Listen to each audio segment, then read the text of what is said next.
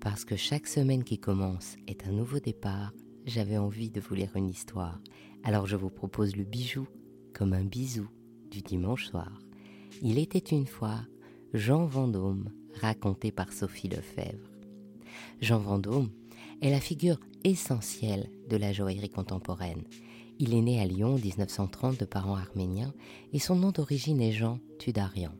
Il a tout juste 18 ans quand il crée son premier atelier de joaillerie et toute sa vie, il témoignera de cette précocité dans sa façon de sentir les changements, de concevoir l'art comme terreau de son inspiration, d'appréhender les gemmes et les matériaux non nobles dans ses bijoux et dans sa façon de concevoir une joaillerie nouvelle, détachée des règles, inventive, en un mot, libre.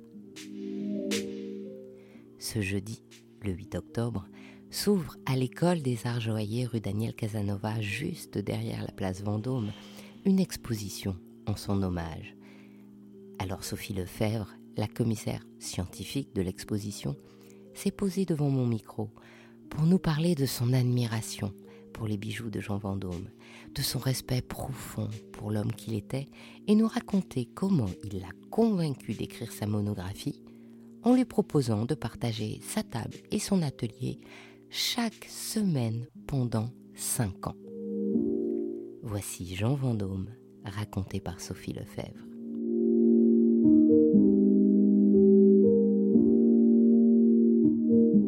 Bonjour Sophie. Bonjour.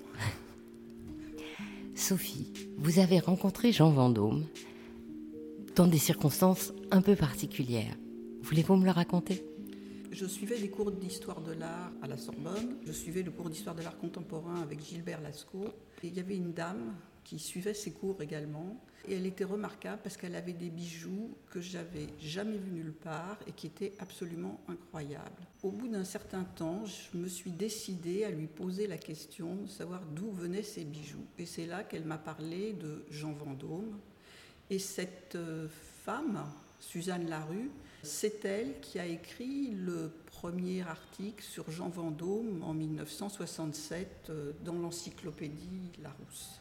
Je trouvais que ces bijoux étaient magnifiques et ne ressemblaient à rien et ça me faisait vraiment envie, mais je pensais qu'avec un petit budget euh, d'étudiant, c'était un peu compliqué. Et elle me dit, détrompez-vous, allez le voir avec vos pierres, vous avez bien un bijou que vous mettez jamais, et il vous fera quelque chose de fantastique. Le temps a passé, et peut-être 5, 7 ans après, je repère la boutique atelier de Jean Vendôme, je me décide à franchir euh, la porte d'un joaillier, je viens avec ma bague et mes petites pierres, j'explique un petit peu ce que je voudrais. Il me propose des bijoux qui ne me vont pas du tout. Et tout d'un coup, j'entends une voix à l'arrière de la boutique. Et c'est Jean Vendôme et qui disait Mais tu n'entends pas ce qu'elle te dit. Et il dit Sors-moi la bague tour. Il sort la bague tour et effectivement, ça correspondait exactement à la bague dont j'avais envie. Donc je lui laisse les pierres. Fois d'après, quand je reviens, Jean Vendôme va me poser un nombre de questions invraisemblables sur euh, mes centres d'intérêt, ce que je fais, où je travaille. Et à la fin, il me dit, écoutez, euh, ça fait très longtemps que personne n'a rien écrit sur moi, est-ce que ça vous dirait d'écrire un livre? J'étais un petit peu surprise et je lui dis que si je faisais de l'histoire de l'art, l'histoire du bijou n'était pas du tout dans mon, dans mon champ de, de prédilection. Et il me dit, c'est pas un problème, si vous avez envie, on se verra une fois par semaine et je vais vous apprendre les pierres et ce que c'est que le métier de joaillier. Et c'est comme ça que pendant cinq ans, je suis allée euh, dans sa boutique atelier déjeuner une fois par, par semaine avec lui et ses fils.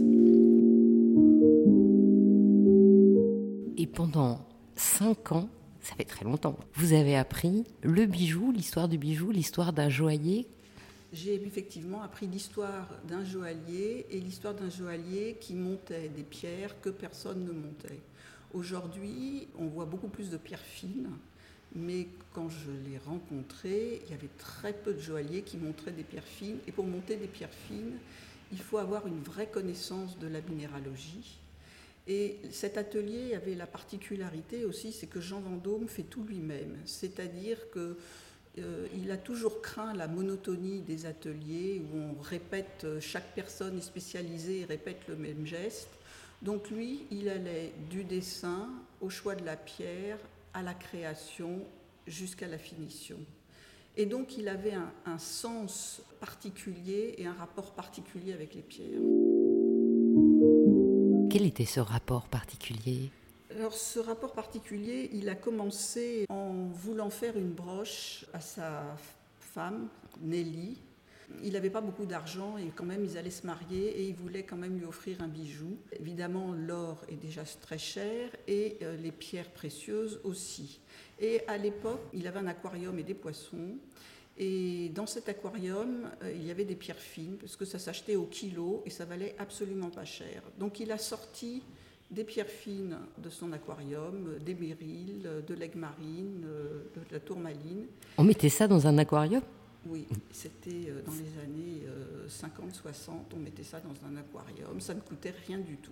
Il va lui faire cette broche qu'il a appelée avec beaucoup d'humour, parce que c'était une caractéristique de Jean aussi, c'est il l'a appelée la broche mal pavée. À la suite de ça, donc, vous écrivez cette monographie je prépare cette monographie et le hasard fait qu'au bout de cinq ans, un hasard qui va précipiter un peu la sortie de ce livre, l'apparition de ce livre, c'est que l'épée d'académicien de Roger Caillois est achetée par un musée à Lyon qui aujourd'hui est devenu le musée des confluences. Et le conservateur va prendre contact avec Jean Vendôme et lui proposer de faire une exposition au musée euh, de Lyon. Il y aura à peu près 400 bijoux qui seront présentés autour de l'épée d'académicien. C'était l'occasion effectivement de sortir un livre. Ce livre est sorti dans les années 99 ou 2000. Il existe encore Il est encore tiré? Ou alors euh, c'est devenu l'objet rare? C'est devenu un objet rare, il est épuisé. Et vous pensez que vous allez en refaire un? Jean Vendôme, on n'en a jamais vraiment fait le tour. Ici, pour cette exposition, on a préparé un hors-série avec euh, connaissance des arts, avec d'autres des, intervenants, et le regard des autres intervenants est très intéressant. Comment est venue cette idée de faire cette exposition Jean Vendôme? Il faut vraiment remercier l'école des arts joailliers qui, depuis euh, quelque temps, a décidé de faire des expositions, soit monographiques, soit sur d'autres des, ensembles. Et c'est comme ça qu'elle nous a proposé de réaliser cette exposition. Comment ça se passe? Qu'est-ce que vous avez réalisé en tant que commissaire scientifique? Quel a été euh, votre plus grand plaisir euh? Jean Vendôme avait l'habitude de dire le, que ce qui était important dans la vie, c'était les rencontres avec les gens. Il en a fait et elles ont été tout à fait fondatrices de son travail. Et les collectionneurs de Jean Vendôme sont des gens exceptionnels. Il y en a eu des très célèbres, mais comme vous savez, on ne révélera pas les noms. Les, seuls dont on peut euh, parler, c'est euh, les boutons de manchette euh, qu'il a fait pour le général de Gaulle. Qui sont en os de dinosaure, je crois. Ah, ça, ça m'a fasciné. C'est une jolie couleur, un peu rouge, hein, d'un rouge assez foncé. On voit les vaisseaux sanguins, on, voit le dessin de tous les vaisseaux qui s'inscrivent dans ce petit bout d'os. Euh, c'est pas le général de Gaulle qui a choisi ces bijoux, c'est sa femme, euh, à qui on a proposé un choix de boutons de manchette où il y avait de l'onyx ou du lapis lazuli. Et sans hésiter, elle a choisi, avec beaucoup d'humour, l'os de dinosaure pour son mari. Bon, vous disiez, dans les collectionneurs, il y avait évidemment le général de Gaulle, il y avait Roger Caillois.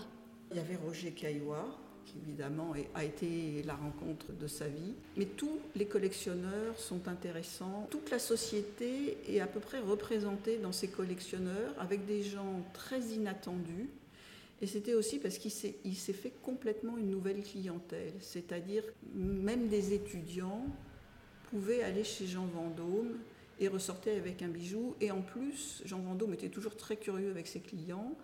Et quand il voyait que le client était un petit peu gêné et qu'il avait envie d'un bijou, il lui disait Je vais vous refaire presque le même. Et bien souvent, il ajoutait des pierres qu'il ne faisait pas payer à ses clients. Pour finir le bijou Pour finir le bijou, euh, tel qu'on voulait souvent, il y avait des gens qui ne pouvaient pas mettre un diamant. Et lui, il se trouvait que le diamant apportait de la lumière, et donc il aimait bien souligner avec un petit point de diamant euh, le bijou. Chaque personne qui allait acheter un bijou, est-ce qu'elle avait le, le même interrogatoire que celui que vous aviez eu? Oui, Jean aimait aller à la rencontre des gens. Il faut comprendre qu'il a commencé sa carrière à 13 ans. C'est-à-dire qu'à 11 ans, il est sorti de l'école parce qu'il a un problème pulmonaire. Il va passer euh, deux ans euh, de maladie et quand il a 13 ans, il ne veut plus retourner à l'école. Et donc ses parents vont le mettre en apprentissage chez son oncle joaillier à Ramder. Et c'est là que Jean va faire son apprentissage il va tout à fait trouver sa voie là-dedans. Et donc à 18 ans, il va demander à s'émanciper à ses parents et il va ouvrir sa première boutique. Donc c'est quelqu'un de très précoce. À 18 ans, parce qu'à l'époque, on n'était pas majeur à 18 ans. À l'époque, on était majeur à 21 ans. Et donc il s'émancipe, très bien, et qu'est-ce qu'il fait? Il est à la fois horloger et joaillier. À cette époque, euh, il faut vivre, il faut pouvoir acheter de l'or et des pierres. Donc le métier de l'horlogerie lui permet de vivre. Et c'est également important pour comprendre sa technique, c'est que le métier d'horloger est un métier de grande précision. Et donc c'est un métier qui va lui apporter énormément de précision dans son geste. Et pourquoi le métier d'horloger faisait vivre plus que le métier de joaillier à l'époque? Parce que les gens venaient faire réparer leurs montres et c'est comme ça qu'il a rencontré Paul-Émile Victor par hasard. Il était dans sa boutique et Paul-Émile Victor euh, aime bien, quand il rentrait d'exposition, faire venir réparer ses montres chez Jean Vendôme. Et c'était l'occasion pour Jean, qui avait quitté l'école très tôt, de poser énormément de questions sur le pourquoi des expéditions, sur ce qu'il y voyait. Je pense que cette curiosité venait de son déficit qu'il avait par rapport à l'école. Il avait peut-être un petit complexe. Et donc, il avait un désir d'apprendre et de connaissances qui était inextinguible. D'ailleurs, c'est un des récits de Paul-Émile Victor qui va lui inspirer euh, des bagues, des broches. C'est la collection boréale dont certaines sont présentées dans l'exposition. Quel autre mouvement, est-ce qu'on peut parler de mouvement dans les collections de Jean Vendôme, de mouvements comme les mouvements artistiques euh, d'un peintre? Parce qu'il y a les collections euh, inspirées de New York, il y a les euh, collections qui sont inspirées des agates qui ressemblent à la mer. Est-ce que c'est organisé comme ça, l'exposition? Et est-ce que ça correspond à des moments dans la carrière de Jean Vendôme? L'exposition a été organisée en trois parties. La première partie, c'est une série de bagues et de broches, donc ce sont des bijoux assez petits. Ce qu'on a voulu montrer, c'est l'incroyable diversité des formes. On peut se demander, quand on voit une bague, on, se dit il n'y a pas 36 solutions pour mettre des pierres. Euh. Quand on voit la diversité des formes et la, la diversité des créations de Jean Vendôme sur ce petit objet, on a une idée de la création et des recherches qu'il a poussées. La deuxième partie, on l'a organisée autour de l'épée d'académicien de Roger Caillois, c'est-à-dire autour des pierres et autour des pierres sur lesquelles il s'entendait particulièrement, c'est-à-dire euh, la tourmaline et les agates. Et la troisième partie, on est dans une partie où Jean a encore euh, beaucoup plus de liberté. Il a déjà une longue carrière derrière lui. Il faut penser qu'il commence donc dans les années 50 et qu'il fermera sa boutique en 2007. Il a beaucoup plus de liberté et il travaille beaucoup plus sur la couleur. C'est encore plus riche en couleurs et, en minéralogie et en pierre, en gemme. Est-ce que on voit, par exemple, ces fameux euh, bijoux inspirés de New York hein? Dans l'exposition, il y a une bague euh, tout à fait emblématique euh, qui est la 5e avenue et qui a la particularité de tenir debout toute seule sur sa base. C'est une base carrée. L'anneau est sculpté et il y a 42 diamants qui sont positionnés à 42 hauteurs différentes. Quand il fait cette bague, Jean Vendôme n'est jamais allé à New York. C'est une vision qu'il a de New York, de Manhattan et des gratte-ciel. Et il va y aller par la suite Par la suite, il voyagera énormément. C'est d'ailleurs ce que va lui apporter beaucoup Roger Caillois Ce n'est pas tellement une vision esthétique que va lui apporter Roger Caillois, mais c'est plutôt une dimension internationale. En termes de représentation ou en termes de curiosité Les deux. Les deux. On avait parlé aussi, puisque vous en avez une, des bijoux transformables. Jean Vendôme a une imagination exceptionnelle, doublée d'une technique impressionnante. Les femmes sont sur le monde du travail. Depuis 1964, les femmes ne demandent plus à s'émanciper pour travailler. Il va s'intéresser à cette nouvelle clientèle de femmes qui travaillent et qui sortent et c'est comme ça qu'il va commencer à imaginer des bijoux qui peuvent se porter soit le jour, soit le soir pour être plus élégants. Donc on peut les mettre en pendentif de façon assez discrète euh, pendant la journée et avoir des bagues dans la soirée. Un peu plus présente. Un peu plus présente. J'avais complètement oublié que ça datait que de 1964 pour que les femmes n'aient plus à demander l'autorisation d'aller travailler. Comme quoi, c'est pas si loin finalement. Non, non, c'est c'est assez curieux. En tout cas, Jean Vendôme avait senti l'importance de ce changement sociétal et quelque part, s'il était déjà en avance par rapport à la joaillerie, il était au cœur de la société de cette époque. Il est au cœur de cette époque, il est au cœur de, tous les mouvements artistiques qui sont présents, c'est-à-dire pour être très schématique, après la Deuxième Guerre mondiale, vous avez le bouleversement de l'abstraction qui arrive de façon massive euh, en Europe, avec Rauschenberg qui va gagner ce prix de la Biennale de Venise. Et vous avez énormément de mouvements en Europe qui finalement se posent les mêmes questions que Jean Vendôme et qui veulent complètement réinventer leur art. Donc, euh, je ne pense pas que Jean Vendôme ait pas fréquenté ni connu ces milieux artistiques. On peut penser à, Support Surface, on peut penser euh, au groupe Zéro, qui est un groupe en Allemagne dont on connaît euh, bien Yves Klein et Hucker. Et, leur idée, c'était de repartir de zéro et de se reposer les questions et Jean Vendôme, quand il aborde le bijou, il, repart de zéro, il se repose toutes ces questions. Et c'est vrai que c'est aussi parti d'un bijou très particulier, cette façon de reconstruire tout à zéro. Quand une, une jeune femme va lui apporter euh, dans les années 50 un bijou de la lique, la lique à cette époque-là n'a pas du tout la même influence qu'aujourd'hui. Elle lui demande de fondre le bijou, ce que j'ai fait avec moi-même avec une bague de ma grand-mère. Jean Vendôme va regarder ce bijou pendant un mois. Il va le regarder sous toutes les coutures, de face, il va regarder les émaux, il va regarder l'arrière, il va regarder le travail.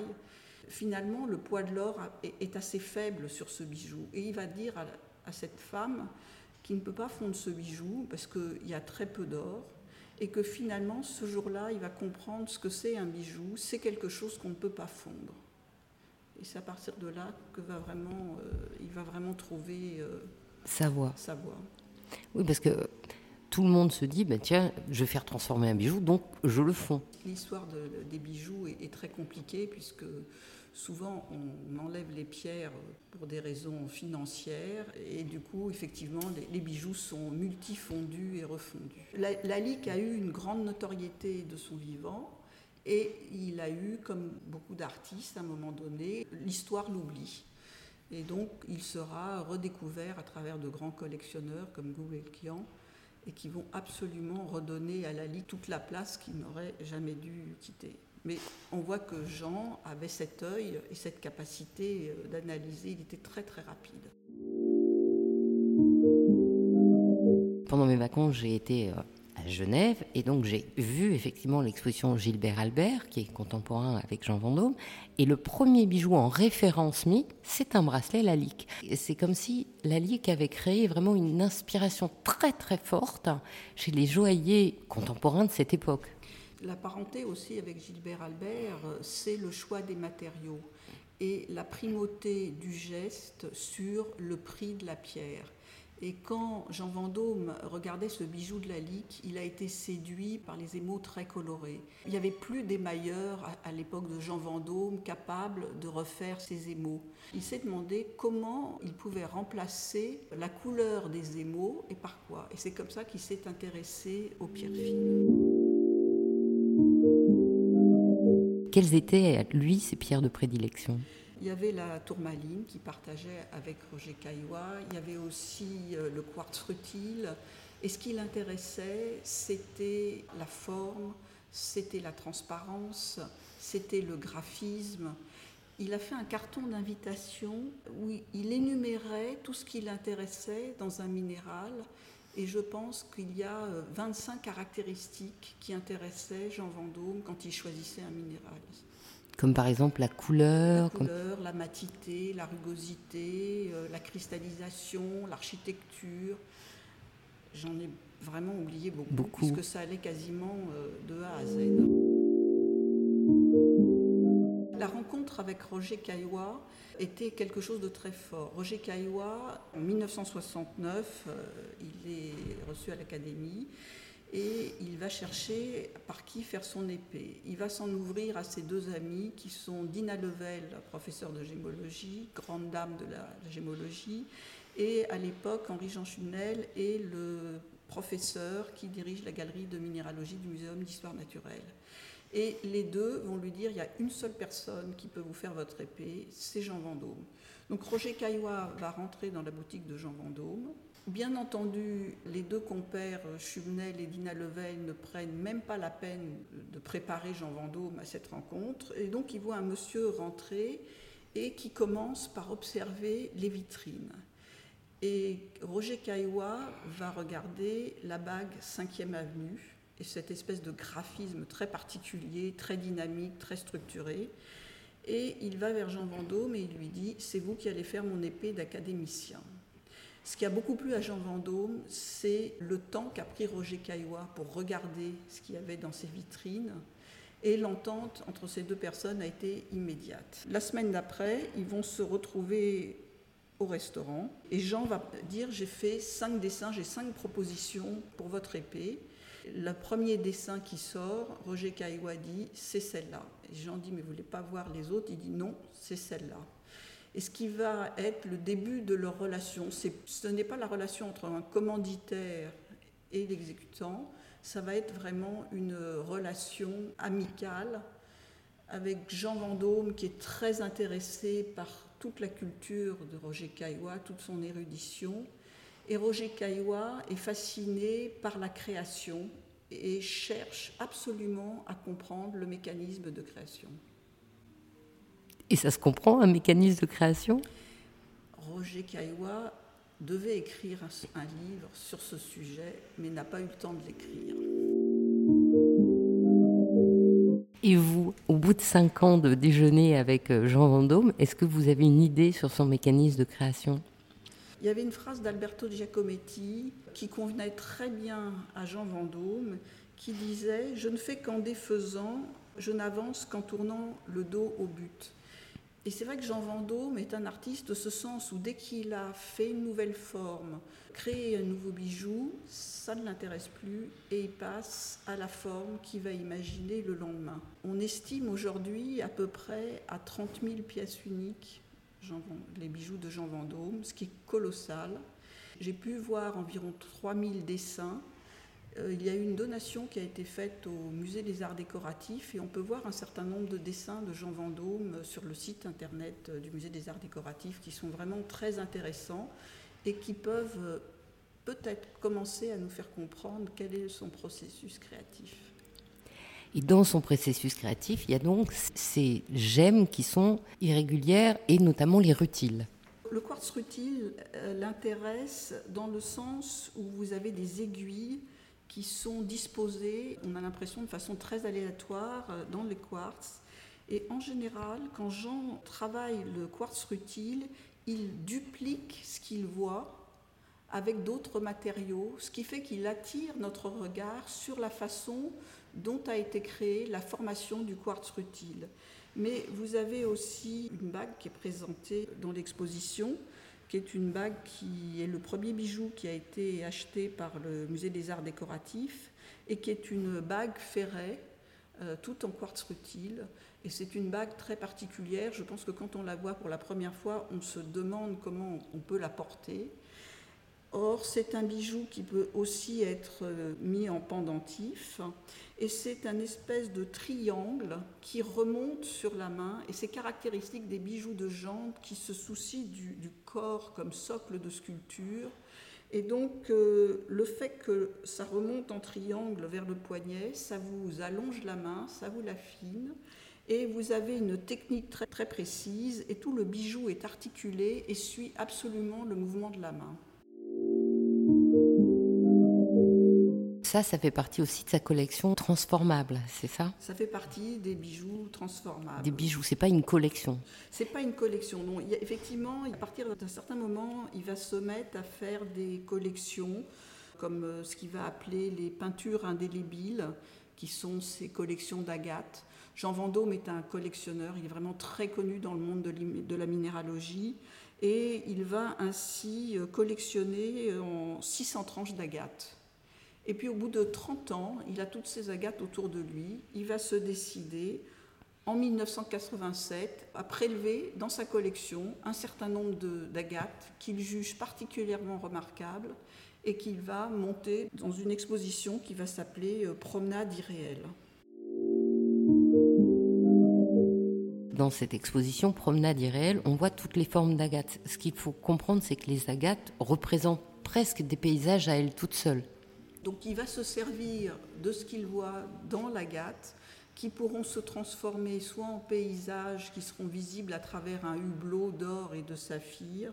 Ça peut être également des agates dendritiques avec un, dessin qui se suit et il va souligner ça en faisant un pendentif euh, un petit peu comme une, comme une cravate. Il propose euh, une réflexion, quels sont les liens entre l'homme, euh, la nature, la culture et l'art. C'est une réflexion. On n'a pas la fin de la thèse là. non, c'est-à-dire que Jean Vendôme euh, cherche vraiment une alternative aux montures classiques et aux, très belles pierres dont on a beaucoup entendu parler. D'où les, par exemple les, les pendentifs un peu ouverts, où on voyait toujours, un travail en asymétrie, qui fait le tour du cou et qui est ouvert devant, ou qui est très long devant et court sur le côté. Et toujours cette recherche d'asymétrie, en fait. C'est vraiment la, recherche d'asymétrie, vous avez tout à fait raison, est une des grandes caractéristiques de Jean Vendôme. On le voit dès sa première bague qui est la fameuse bague Tour, qui est vraiment une bague iconique de 1956 où vous avez presque tous les ingrédients qui feront Jean Vendôme, c'est-à-dire vous avez une base carrée, beaucoup d'innovation puisque c'est une base carrée, une bague ouverte, vous avez des pierres qui sont cylindriques et elles sont au nombre de trois. Cette bague, elle est révolutionnaire. Les, personnes, quand, quand ils sortent cette bague, ils pensent, il manque un bout de métal sur le doigt à cette bague. Or, l'idée de Jean, c'est toujours d'affiner la main, et le fait d'ouvrir cette bague permet d'allonger complètement le doigt et d'avoir l'impression que les pierres courent sans support sur les doigts. Il remet également beaucoup à la mode le goût du certiclo, et c'est vrai que cette bague sera exposée à la galerie Brachot en 1972 avec l'épée d'académicien de Roger Caillois. Et j'avais été aussi fascinée par autre chose que les pierres, c'était par exemple les pinces de crabe. Jean Vendôme est quelqu'un qui aime se ressourcer au bord de la mer et il a une maison à Siouville, à Hague. C'est quelqu'un qui travaille énormément puisqu'il travaille six jours sur sept, mais le mois d'août, il est en vacances dans sa maison au bord de la mer et il ne travaille pas du tout. Il ne travaille pas du tout, mais il va à la pêche, il pêche des crabes, il mange des homards c'est probablement à partir de là qu'il va avoir l'idée de les travailler, sans compter que le homard aussi est un clin d'œil artistique. Il a côtoyé Dali, qui a fait ce fameux téléphone avec ce homard en plastique. Et vous avez une espèce de continuité chez les artistes qui se sont servis de cette armure et qui ont euh, souvent mis en avant euh, le homard euh, dans leur travail. Et est-ce que c'est pas aussi un trait d'humour? C'est un trait d'humour qui est aussi lié à son métier de joaillier où c'est vraiment un matériau très pauvre. Et d'ailleurs, souvent, il associe des pierres précieuses ou des perles à ces homards. Oui, parce que j'avais vu dans la présentation ces deux énormes pinces sur un collier qui est très long par ailleurs, euh, cravate. Et donc ça donne un, collier euh, très splendide, très, euh, très énorme. C'est un collier assez spectaculaire qui date des années 70. Et il faut savoir aussi qu'à cette époque-là, tout l'intéresse. Jean va également participer à des défilés et à des collections.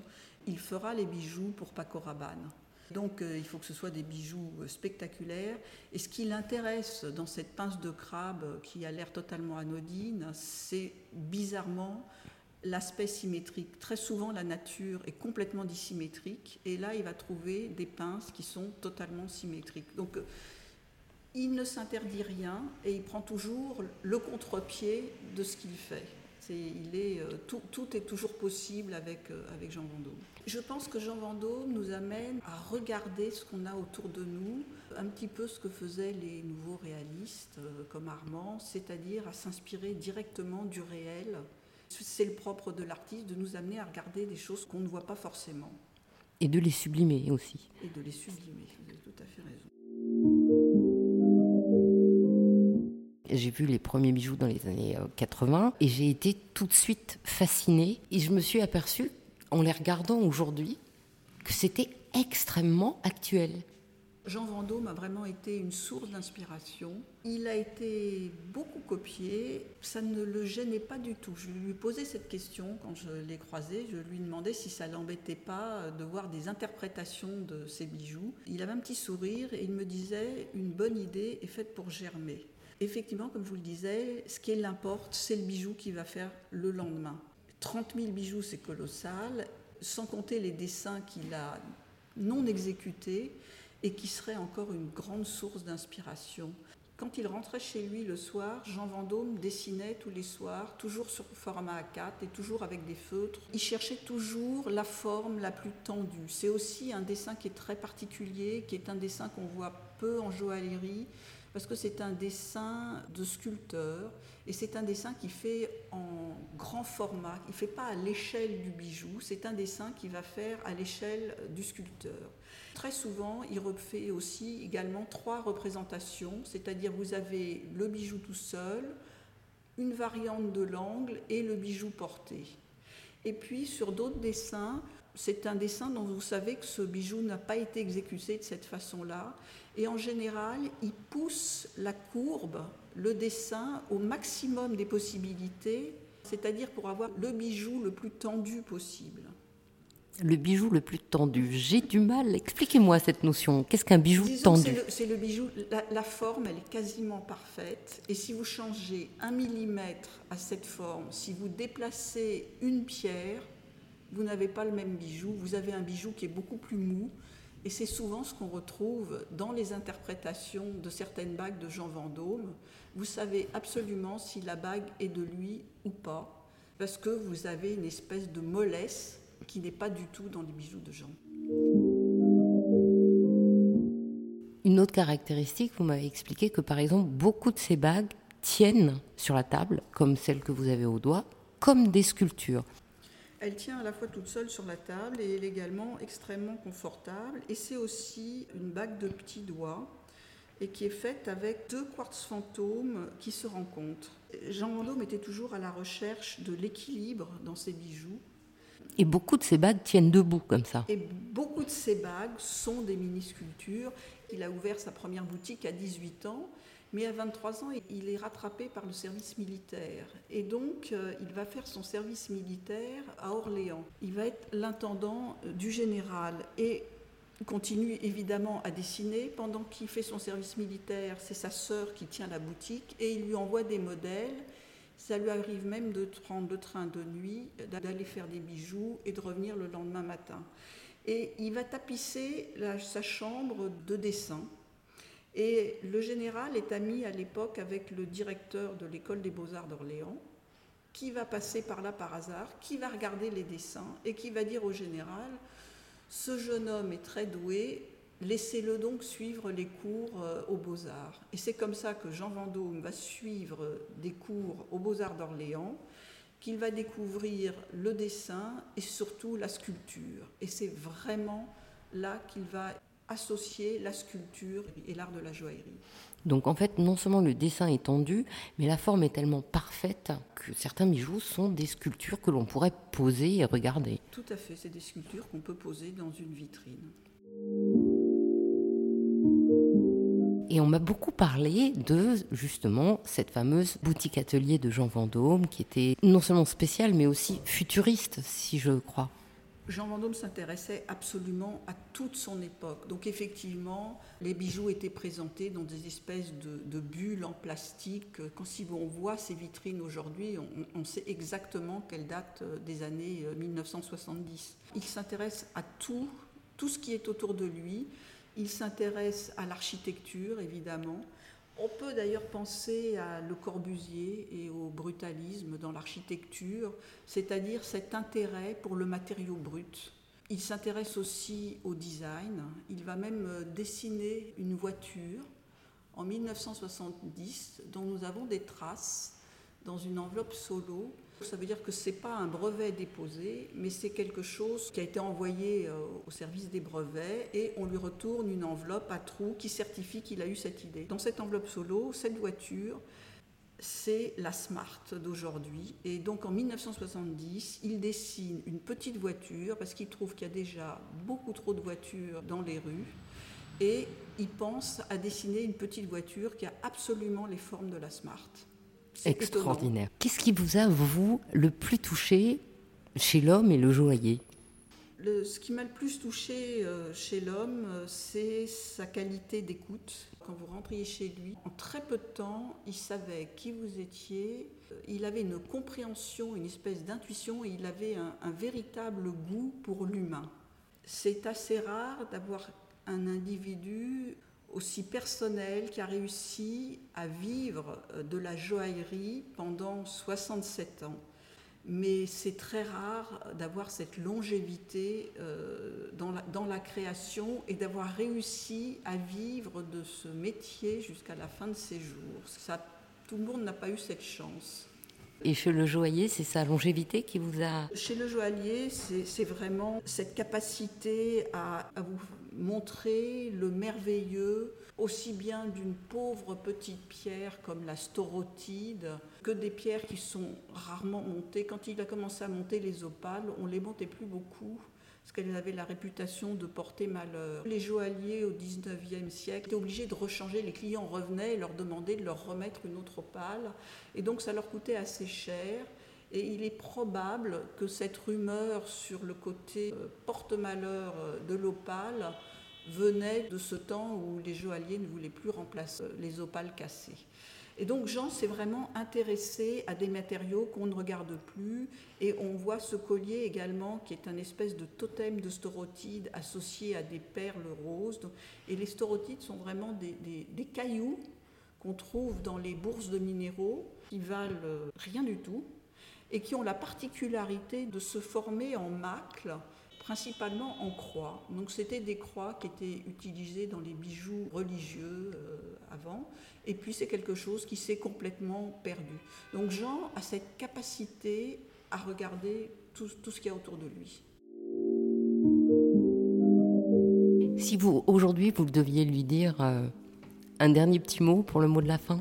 Pour le mot de la fin, je citerai Jean Vendôme, qui disait quand un bijou est réussi, c'est qu'il a été réalisé dans la foulée, c'est-à-dire qu'entre le moment où je dessine et celui où je fais la maquette, puis le bijou, l'exécution est immédiate. Plus court est le temps entre les différentes étapes de réalisation, plus beau est le bijou. C'est un merveilleux mot de la fin. Eh bien, merci Sophie Lefebvre. Merci à vous.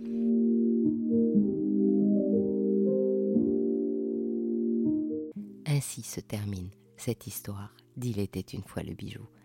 Jean Vendôme est décédé le 9 août 2017 à Aubonne. Il fut contemporain et ami de Gilbert Albert, dont je vous ai parlé dans un podcast précédent. L'exposition que lui consacre l'École des Arts Joyers est totalement gratuite, en communion avec le credo de cette institution dont l'objet est de répandre largement la culture joaillière avec le mécénat de la maison Van Cleef et Arpels. Bien sûr, en raison des règles sanitaires, il faut réserver le créneau horaire. Alors je vous mets les informations sur la page du podcast. Vous avez jusqu'au 18 décembre pour découvrir cette splendide exposition. Jean Vendôme, le maître de la joaillerie contemporaine. Je vous souhaite une jolie semaine et vous donne rendez-vous dimanche prochain. Si cette histoire vous a plu, envoyez-moi plein de cœurs sur Apple Podcast et plein de bisous sur les réseaux sociaux d'Il était une fois le bijou. Et aidez-moi à faire connaître le podcast en partageant, en vous abonnant à votre plateforme d'écoute préférée et en laissant des commentaires. Encouragez-moi en partageant les bijoux bisous tout autour de vous. À bientôt pour un prochain bijou, un nouveau bisou du dimanche soir.